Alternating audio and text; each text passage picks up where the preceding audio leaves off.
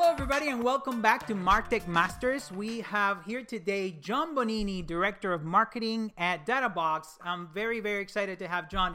How you doing, John?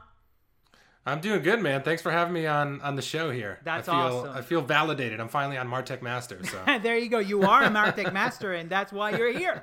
So, uh, also, John runs a podcast, Ground Up. Uh, he also he goes through how companies prioritize their work, how marketing and sales teams right, run their operations. Do you want to tell us a little bit about you, how you work at DataBox, what do you do, and then also a little bit about the podcast? Sure, yeah, I'll talk about the podcast. Yeah, so I'm John. As as Gabe already mentioned, I lead marketing for a company called DataBox for the last two and a half years, I think, which is crazy. That's flown by, and we make tools basically that make it easy for teams and individuals to track and improve their performance from all the different tools that you're using right? And the podcast that you alluded to, yeah, it's called Ground Up. And basically, what we do is we we we talk to marketing or sales leaders, and we dig into the operational stuff, how they set goals, how they prioritize work for their teams, how they scale their teams, um, how they achieve, you know, ultimately their success. So yeah, we've we've had people from from all over on there. Uh, you know, obviously folks from HubSpot, you know, uh, Rand Fishkin. Um, the guys from Basecamp. So yeah, it's it's been a lot of fun running that podcast, and it's honestly like the reason I started podcasting years ago was it was a hack for me to learn more.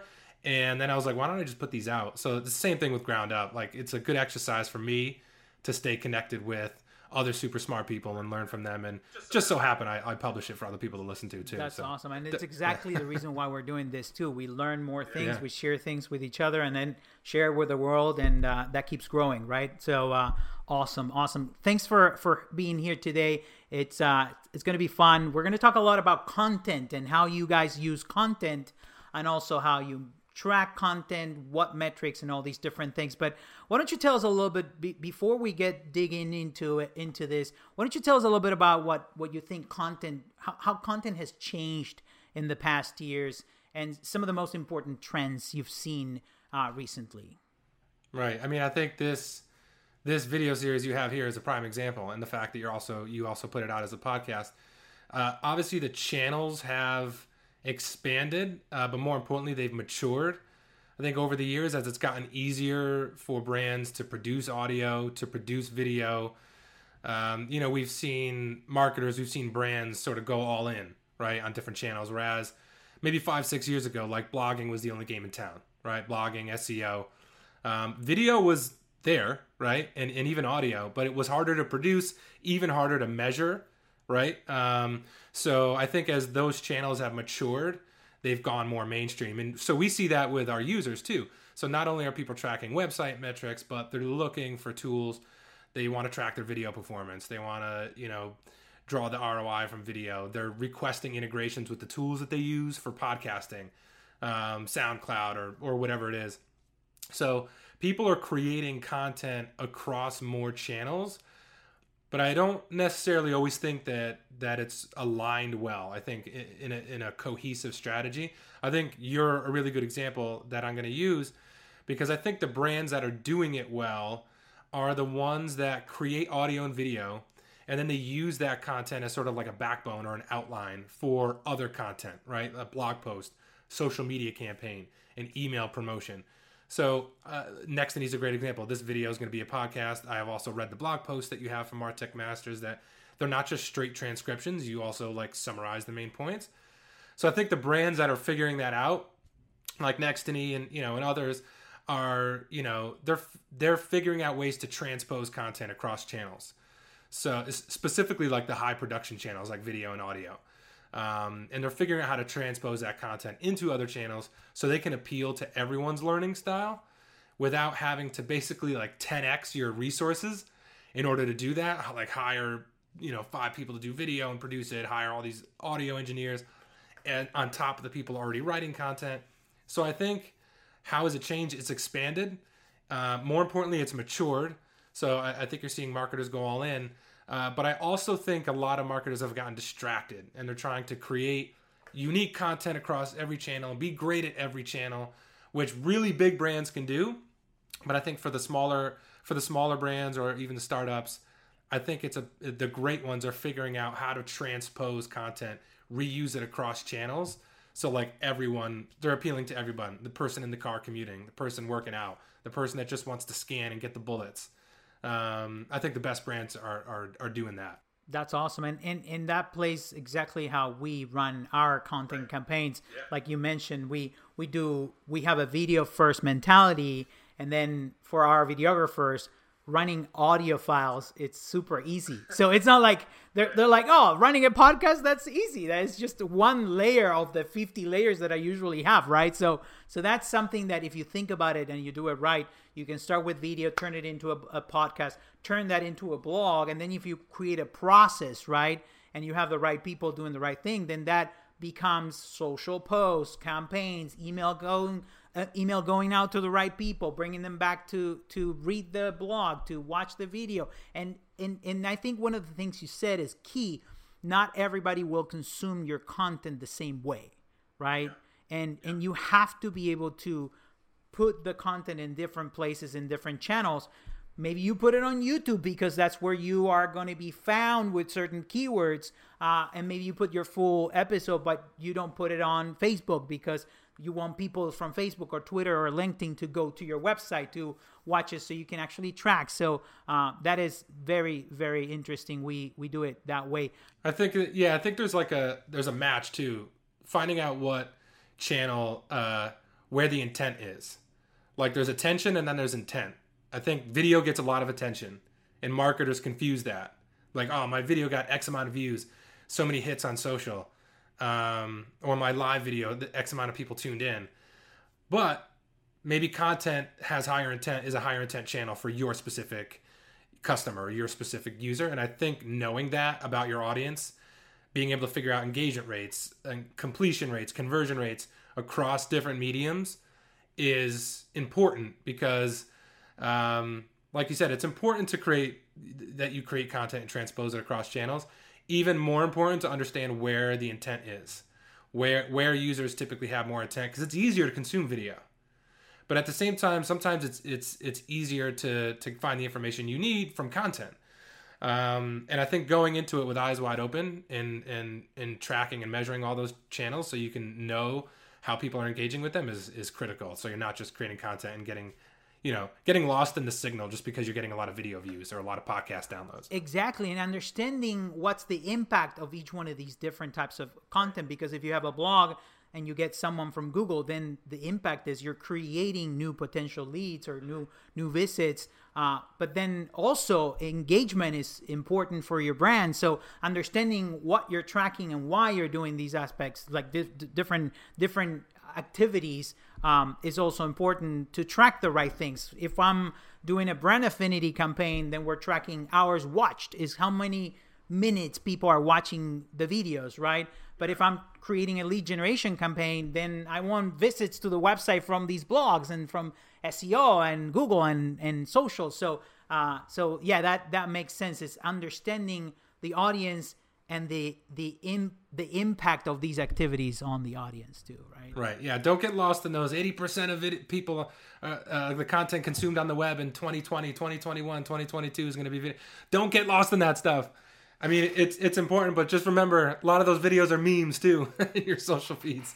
Like video's awesome i don't need to tell you that uh, but i just think yeah understanding where it falls in the customer journey is, is the most important part. And also a video that's three minutes people will probably watch it, but a video like this one that's 20 minutes, 30 minutes, uh, more people are going to listen to the podcast while they're running instead of being on in front of the computer doing one one thing, right? So that's keep in mind where is the the the the content going to be consumed and uh, right. and how they're going to engage with it. That's that's awesome. So some of tell us a little bit more about some of the biggest plays you've you've run and that paid off when when you were running content strategies for for DataBox? What's what's been working for you guys?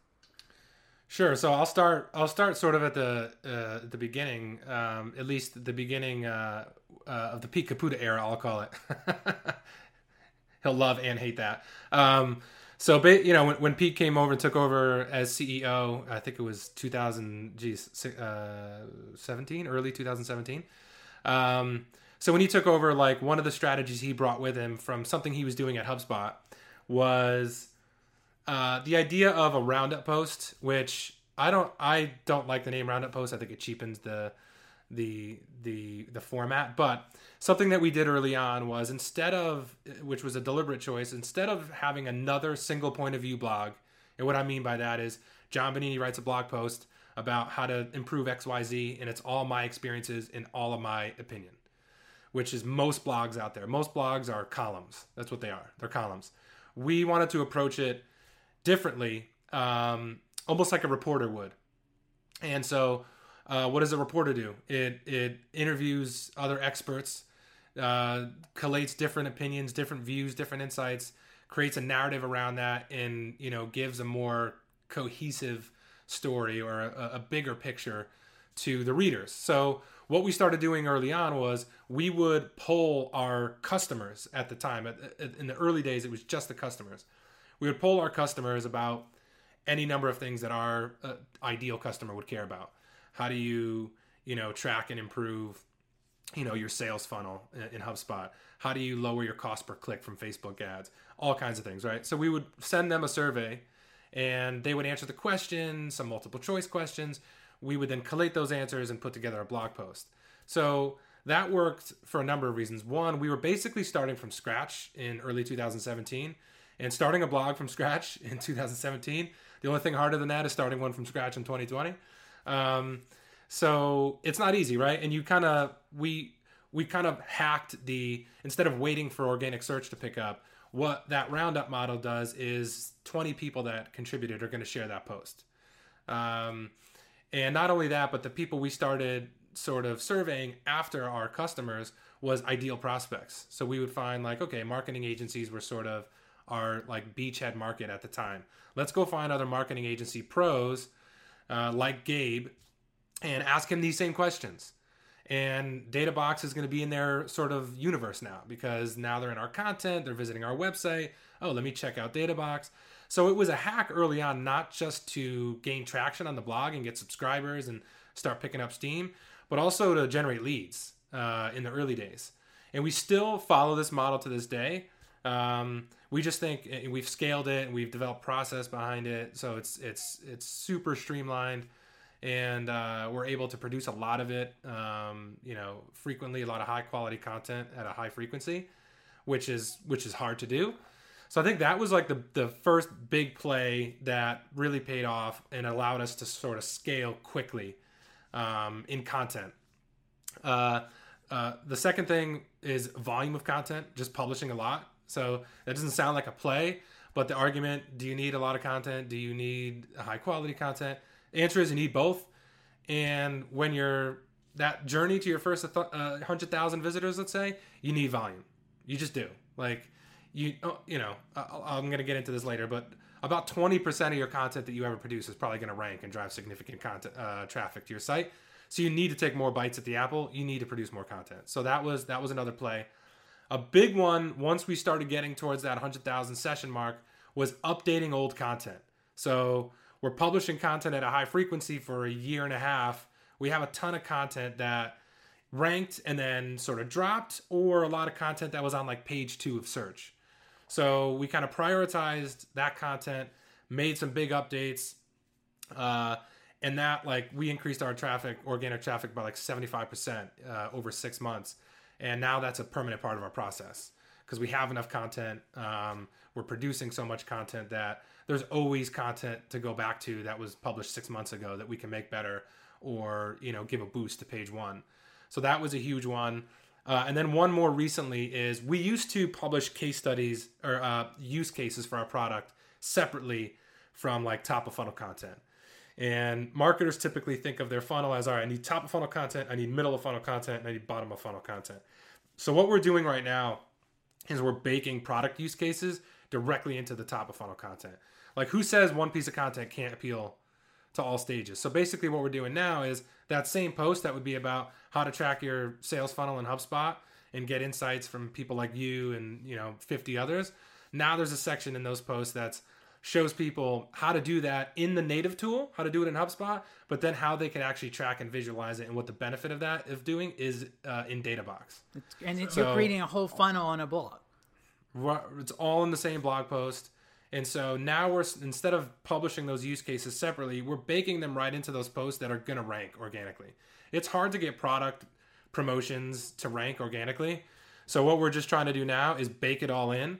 And uh, our, our bet there is that, you know, the conversion rates on our blog posts are going to go up. So um, yeah, so that's that's sort of our big play now that we've developed the process around, and we're we're kind of you know full steam ahead on right now. So yeah, you, you're mentioning you know all these you know putting together a strategy, working with 50 people, and bringing them all into one piece of content.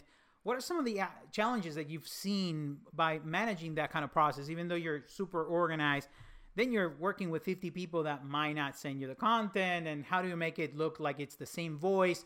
and make it all cohesive in one place. Uh, tell me more about those challenges. Having gr- having good writers solves a lot of that, right? Um, and so, I mean, really, the really the first challenge was figuring out what the format looked like. What does the output of the actual post look like? At the beginning, it was just like straight listicle style. Um, didn't love that, so we went with a more narrative style at, at the sort of suggestion of one of our writers. So more like a newspaper article. The quotes are sort of weaved into the narrative. So um, that was probably the first challenge is just figuring out what does the format look like? How, what is the output? What does the actual post look like? Otherwise, it's just a listicle of quotes. There's not a ton of value, right? Um, I mean, there's value in, in the insights, but in terms of what we're bringing to the table and, and presenting it, I, I think it's just that could get tiring. So that was the first challenge. Um, everything else, like having everything weaved in and having it sound like the same voice and sort of like that um that's solved by really having great writers and honestly like we've you know we've you know i'm proud of the stable of freelance writers that we've been able to to put together over the years some have gone on to get full-time jobs um, at places like help scout and uh, you know based partly on some of the work that they've done you know with us so um, I'm proud of the the process that we've been able to put in place, and then the the type of writers that we've been able to attract in here, and having freelance writers that have unique experience. They're working with other companies. They're seeing what works at other companies. They're working with other good marketing leaders and learning stuff from them, and so bringing like you know a handful of freelance writers in at a time, and you're getting all these different views, and everybody's just working to improve it. Um, I've just I couldn't I couldn't be a bigger proponent of bringing on freelance writers um, and so like that kind of solved a lot of the challenges you you mentioned, which was having good writers that know how to tell a story. Um, and I I screen people. I'm super picky when it comes to writers. Um, and like I look for the people that have a more journalistic style that um, are really good at telling a story around maybe the facts they learned or quotes from other people. And so when you bring in people like that and they're able to sort of just go to work and you kind of have a great tight process they can follow and then get out of their way i think that that has solved a lot of like any other issues and all of our writers have unique you know unique tones and unique voices and i think that that's necessary and i, I want that on our blog part of the reason why we didn't want to go single point of view is we want unique viewpoints we want different tones um, we want a more diverse you know uh, representation on the blog in in all in all areas. Um, so yeah, I mean, uh, have a really tight process and hire great writers. Like, I don't want to oversimplify it, but that's really what it's all about. That's that's that's what it's been for us. That's it. That's it. So so tell me a little bit of what what, what it means to be content driven as an organization, right? Because you're pretty much putting your whole marketing strategy is behind content but also what are some of the metrics that you need to focus on and uh, where do you find opportunities from those metrics when you're running the, the content uh, strategy yeah i mean content driven is really just another way of saying like you're you're you're you're not really investing in short-term solutions uh, paid ads things like that um, you know for us being a smaller company for the past few years that was more out of necessity um, uh, it's probably something we're going to experiment with, specifically retargeting, um, because we have a free product. We have a ton of people that are signing up for DataBox, right? So retargeting is is, is something that I think is worth investing in. But um, you know, content driven is is more of a long term approach. But uh, you know, like I said earlier, finding ways to sort of hack traction. Um, somebody should should write a book called Haction or something. It's, it's ter- That's a terrible. Uh, nickname for it, but um, to sort of like hack traction in the early days, right? And but yeah, really being content driven is is is focus in terms of the metrics like you're focused on sort of those outcome metrics that you know things like traffic things like signups conversion rates. But i think we also focus a great deal on what we call output metrics. Um, it's part of a training that we put out called predictable performance training and how to allow businesses to do a better job of predicting what they're going to be able to do performance wise next week next month next quarter which is super hard right um, for any of us to do. But uh, for us, it's it's meant focusing on outcome metrics, but then most people don't pay a lot of attention to the output metrics or even understand which outputs result in outcomes. So uh, we focus a great deal on output metrics, especially because we're a small team. It's it's sort of a superpower. So those are things like how many new contributors to to surveys this this week, this month, um, how many blog posts have been published, how many how many links have we generated. So by focusing on those things and having sort of an intense, um, you know, uh, f- focus on the outputs, um, you know, we're able to uh, sort of have faith that the outcomes are, you know, we're doing the right things and we're investing in the right activities that the outcomes are going to follow suit. Right. It's like um, a salesperson focusing on calls, Meetings booked, emails, right. and meetings booked. Right. Yeah. Right. Same thing. It's sort of like yeah, it's a funnel for for content. And I think if you're going to be content driven, you have to take that sort of approach. You have to be invested in the activities, and you have to make things repeatable.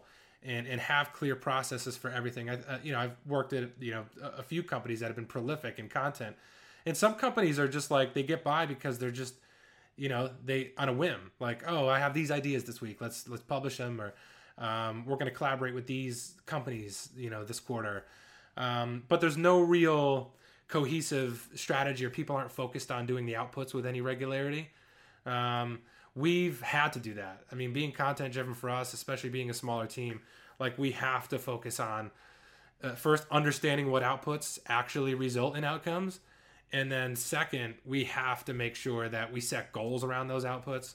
So people own those outputs, um, and we prioritize those things. And you know, we've uh, we've really kind of distilled it all down to a really tight process. I think over the years, and that's allowed us to. We, we know exactly what, what levers to pull in terms of content. Like, okay, if we up our if we up our frequency here, we know that this is probably what we're going to see come out the other end. Um, in order to do that, we're going to need X more contributors. We're going to need X more blog posts published. We know exactly who owns each area, what they have to do in order to do that. And so it's really just about knowing, really understanding what outputs lead to the outcomes and having processes and roles defined that, that help everybody, uh, you know, achieve the outputs in addition to the outcomes. That's awesome. That's awesome. So you've been building this for, for a couple years and, and you've, you've gotten to to achieve amazing results not only on visits but um, you, you, your whole organization is being now content driven and you're not spending a lot of money on other activities How did you get to that first 100000 visitors and uh, and after that which is amazing how you keep them coming right how do you get another 100000 right uh, tell us more about that First 100,000 visitors. So, yeah, I mean, that was uh, like I kind of mentioned before. I would say the first thing that was important there is publishing frequency. It matters. Um, like I said, I think probably 20% of the content that you publish is ever going to drive meaningful organic traffic. You need to publish high quality content at a high frequency. And so I think the first thing was uh, that publishing frequency. Now, the second part of that, high quality content at a high frequency. Um, second point, you need to establish processes that ensure that that ensure high quality and that they ensure efficiency so you're able to publish at a high volume so everything from conceptualizing ideas assigning posts who writes them proofreading editing images um, everything every step of the process needs to be documented it needs to be repeatable quality can be repeatable um, and I don't think a, a, lot of marketers believe that. They think it, there's a false choice. It has to be one or the other. And I would say read any great newspaper, read the Washington Post, read the New York Times. They have to do both. They do I'm it not every day. comparing us to the New York Times or the Washington Post. I'm just saying that you can, at a smaller scale, you know, those organizations are publishing hundreds of pieces of content a day, right? We're publishing one. so um, establishing processes to ensure high quality and high frequency is essential. You need to document every step of the process. There needs to be someone that owns, uh, you know, everyone has to know who owns which area of the process because if it's not repeatable, you're never going to be able to produce high quality at a high volume. Um, high quality will end up just being something that is sort of serendipitous. And if you try to go high volume without a repeatable process, you get a lot of shit content.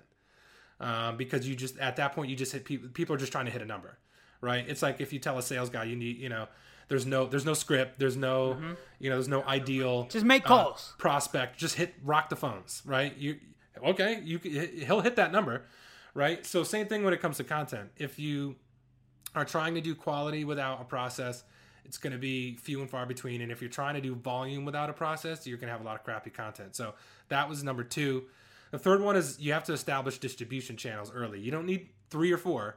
You really only need one really good one because um, you can't just publish and wait for organic traffic to kick in. Um, you need to find at least one distribution channel that works early on. For us, that was having contributors to our content. That was having 25, 50 people share it with their audiences, put it in their newsletters, link it on their website. Um, that helped us gain traction early.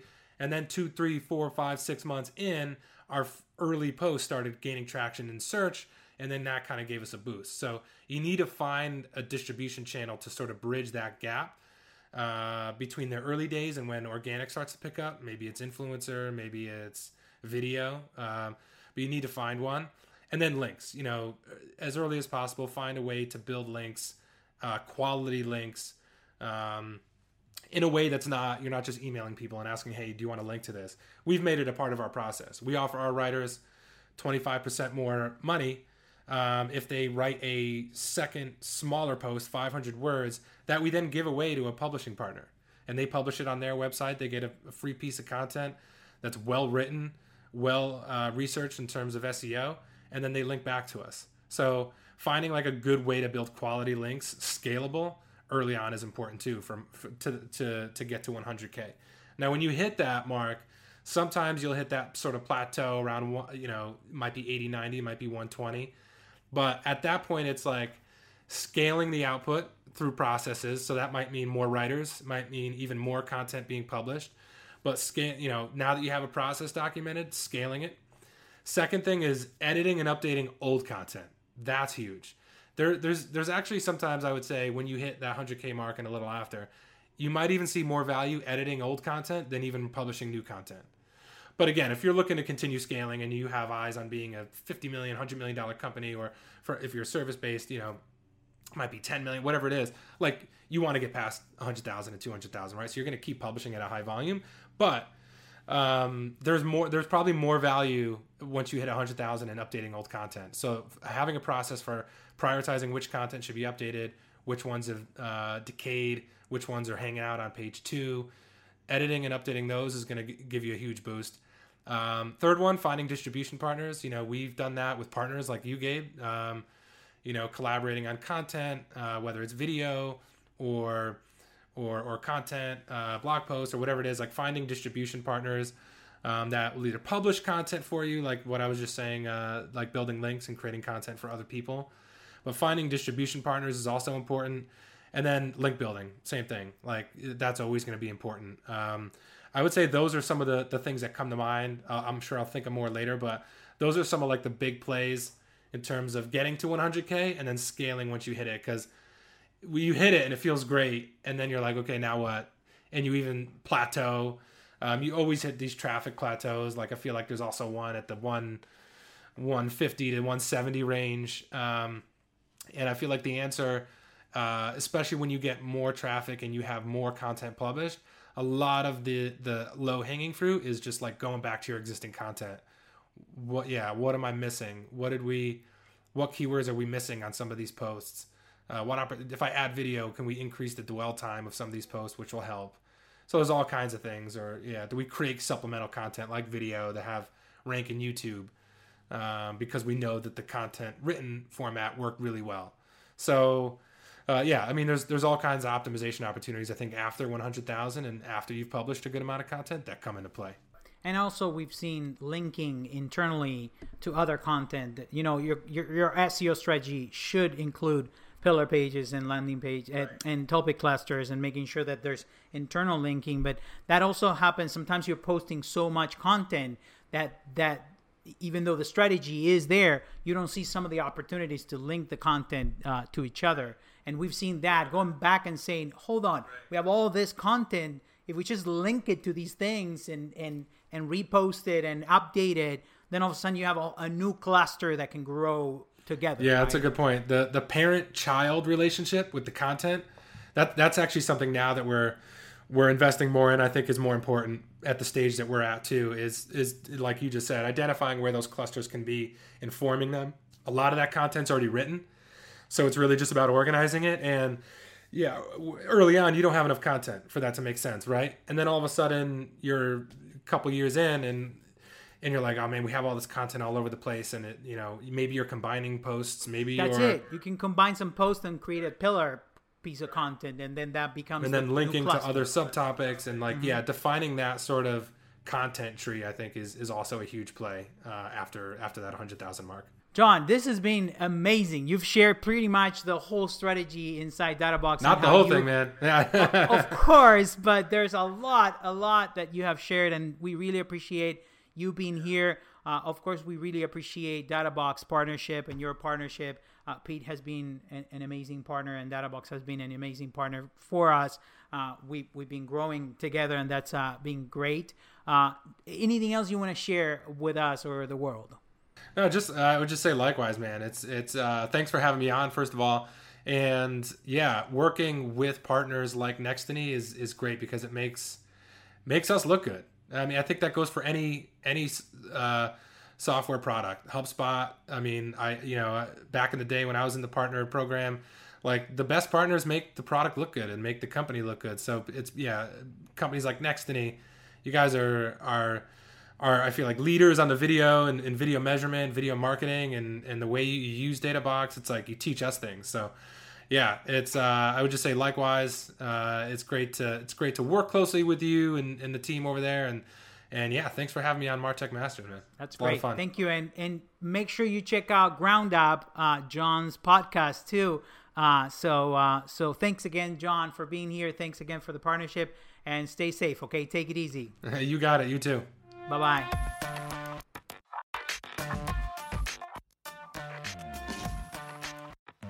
Episode of Martech Masters was produced and edited by Nextiny Marketing. To watch the series, visit our website at nextinymarketing.com. Subscribe to our channel to keep up to date with the latest news from our friends in Martech Masters.